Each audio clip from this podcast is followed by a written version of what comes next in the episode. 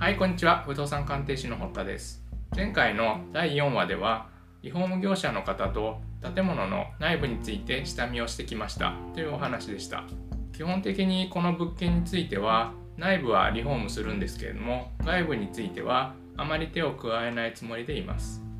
ただ玄関周りについては少し黒ずんでる部分などがありますので自分の力でどれだけ綺麗になるかということを試してきました。初めて高圧洗浄機を使ってみたというお話です。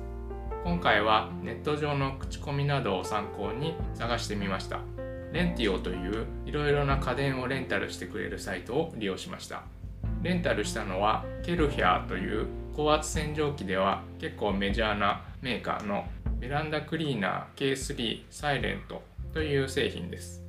送料が往復で3500円かかってしまうので半分ぐらいが送料といった感じです。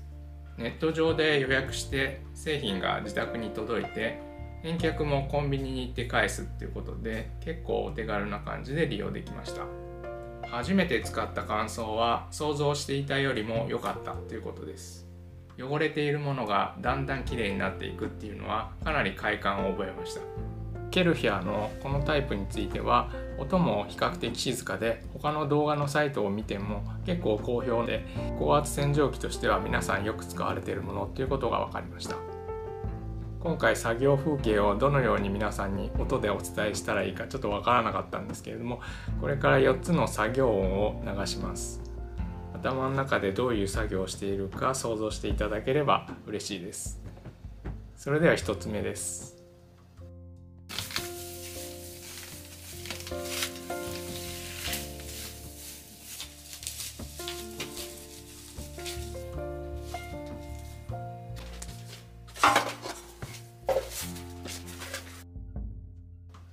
はですねまず高圧洗浄機を使う前に庭の周りをちょっときれいにしておきたいなと思いまして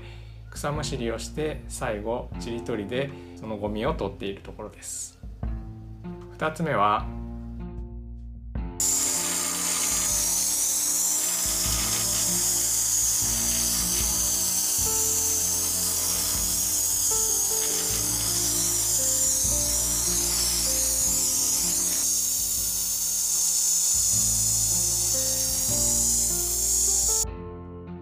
これは玄関の扉の塀のところを高圧洗浄機で洗浄しているシャーっていう音ですね。すごく綺麗に汚れが取れてとても気持ちいいですこれは。次はこの音です。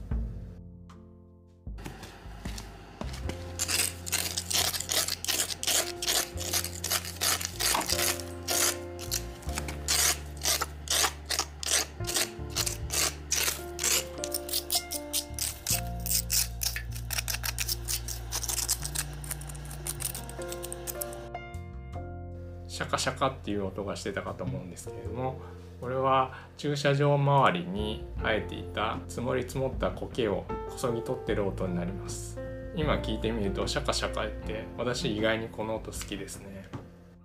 最後はこの音です。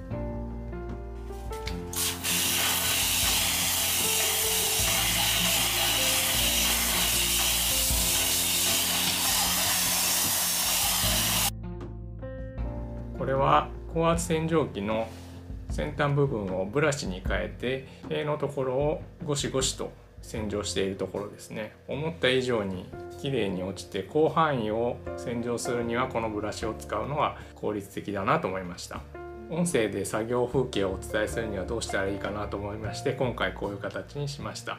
実際の風景につきましては YouTube の動画に上げてますのでこちらもご覧いただいて答え合わせをしていただければ幸いです。第5話については音をメインにお伝えしてまいりました。引き続き第6話もよろしくお願いいたします。最後までお聴きいただきましてありがとうございました。